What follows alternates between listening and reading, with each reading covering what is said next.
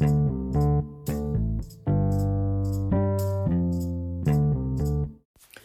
it's Andrew Priestley, and welcome to Manage Your Money. This is episode number 56.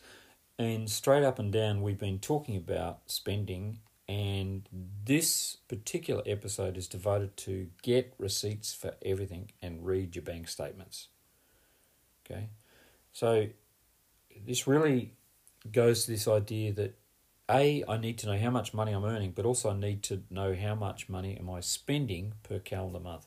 So the tip is get receipts for everything and get statements and read them. So Emily is in her early 30s and loves shopping.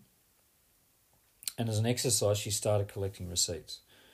And uh, after two months, she said that she was stunned at how much she spent on coffee and lunches, takeaways.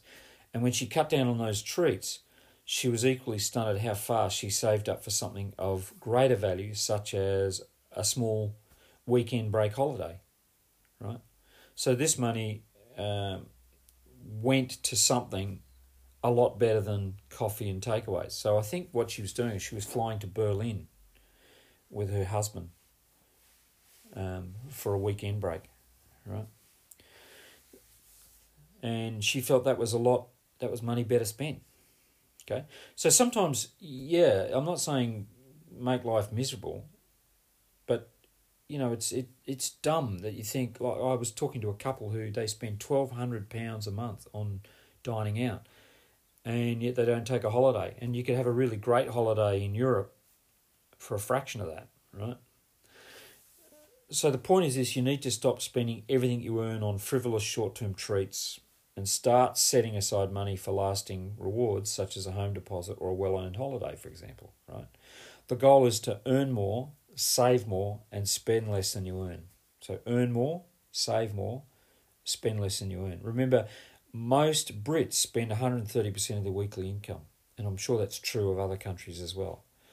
So, not so obvious are debt transactions such as credit cards, store cards, charge cards, loans, borrowings, fees, charges, late fees, penalties.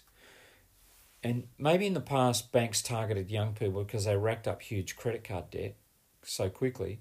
But banks have discovered that um, while it's easy to lend the money, the trick is to getting it back. And that particularly became apparent um, when the global financial crisis hit. So banks reined in a lot of their lending policies, particularly around young people. Okay. Banks are now very concerned if you fall over the edge with a cycle of unpayable debt.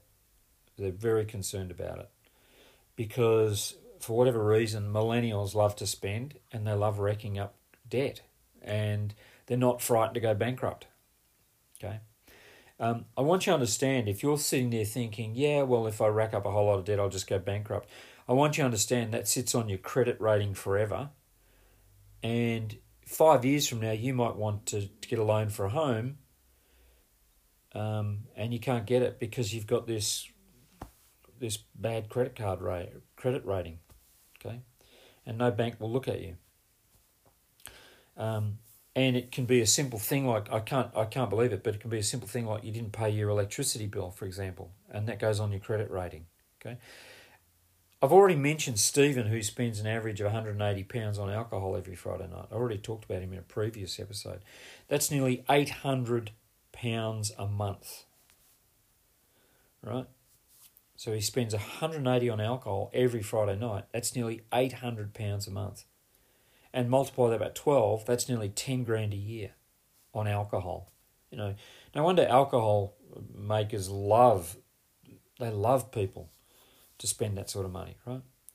And he pays for those drinks on his credit card, and he rarely pays off his credit card on time, so he gets hit with late fees and interest on interest charges. Uh, this is a personal view, but I think alcohol is so wasteful. It's expensive. You drink it, and an hour later you pee it out, and the next day you have a hangover and we call that fun. it's nuts, right? Um, cigarette smoking. You buy the cigarettes, you put them in your mouth, you set fire to them, you inhale them, it damages your health, and then you go do it again. Crazy. And you pay for that. Crazy. Most people do not pay off their entire end of month credit card bill on time or even the interest only component. So they start getting interest on interest. And this is an example of money making more money for the banks. Okay, that's how banks make money. Okay, worse yet, some people they don't even realize they're even paying interest on interest, right? As soon as they miss a, a payment, you know, time goes so fast, and over twelve months, you'd be staggered at what you paid in interest alone. Well, how would you know that? Well, print out the statements. Just print out the statements and get a highlighter and highlight what you're paying in interest charges and late fees and see how it stacks up. Put it into a spreadsheet. Get an app like uh, Money Dashboard and enter those into those figures into that into Money Dashboard, and you'll see exactly what's happening. See, so I said earlier that interest payments are hidden, but in fact they're not hidden at all. They are in plain sight on your bank statement. Um, it's illegal for a bank to hide transaction fees and charges. It's right there in plain sight. All you've got to do is look at a statement and you'll see it. But they remain hidden if you don't bother to read your bank statement. Okay? So print out a bank statement, have a read of it, see what you're spending your money on, but particularly look at the interest paid this month section. Right? But ask for receipts and always cross check those receipts against your statements. Okay? So that's a form of tracking. So you've got a bank statement. So if you're spending money on a credit card, right, you've got the you've got the receipts, and you're spending something on on a credit card. Well, cross reference your receipt to the statement. Just simple reconciliation. Um, I once bought an item for $136 in Australia, but when the credit card statement came back, it said 316 And I hadn't even looked at the receipt issued at the point of sale, and I didn't pick this error up until I got the statement a month later. And when I went to America, I discovered that someone in Arizona had actually purchased a $1,200 laptop on my credit card, and I didn't even know that for a month. Okay, but fortunately, I checked my statements now, and the bank, um, uh, I rang the bank, and they reimbursed that as a fraudulent purchase. Okay, I'm going to talk a little bit more about um, getting receipts and checking statements on the next podcast.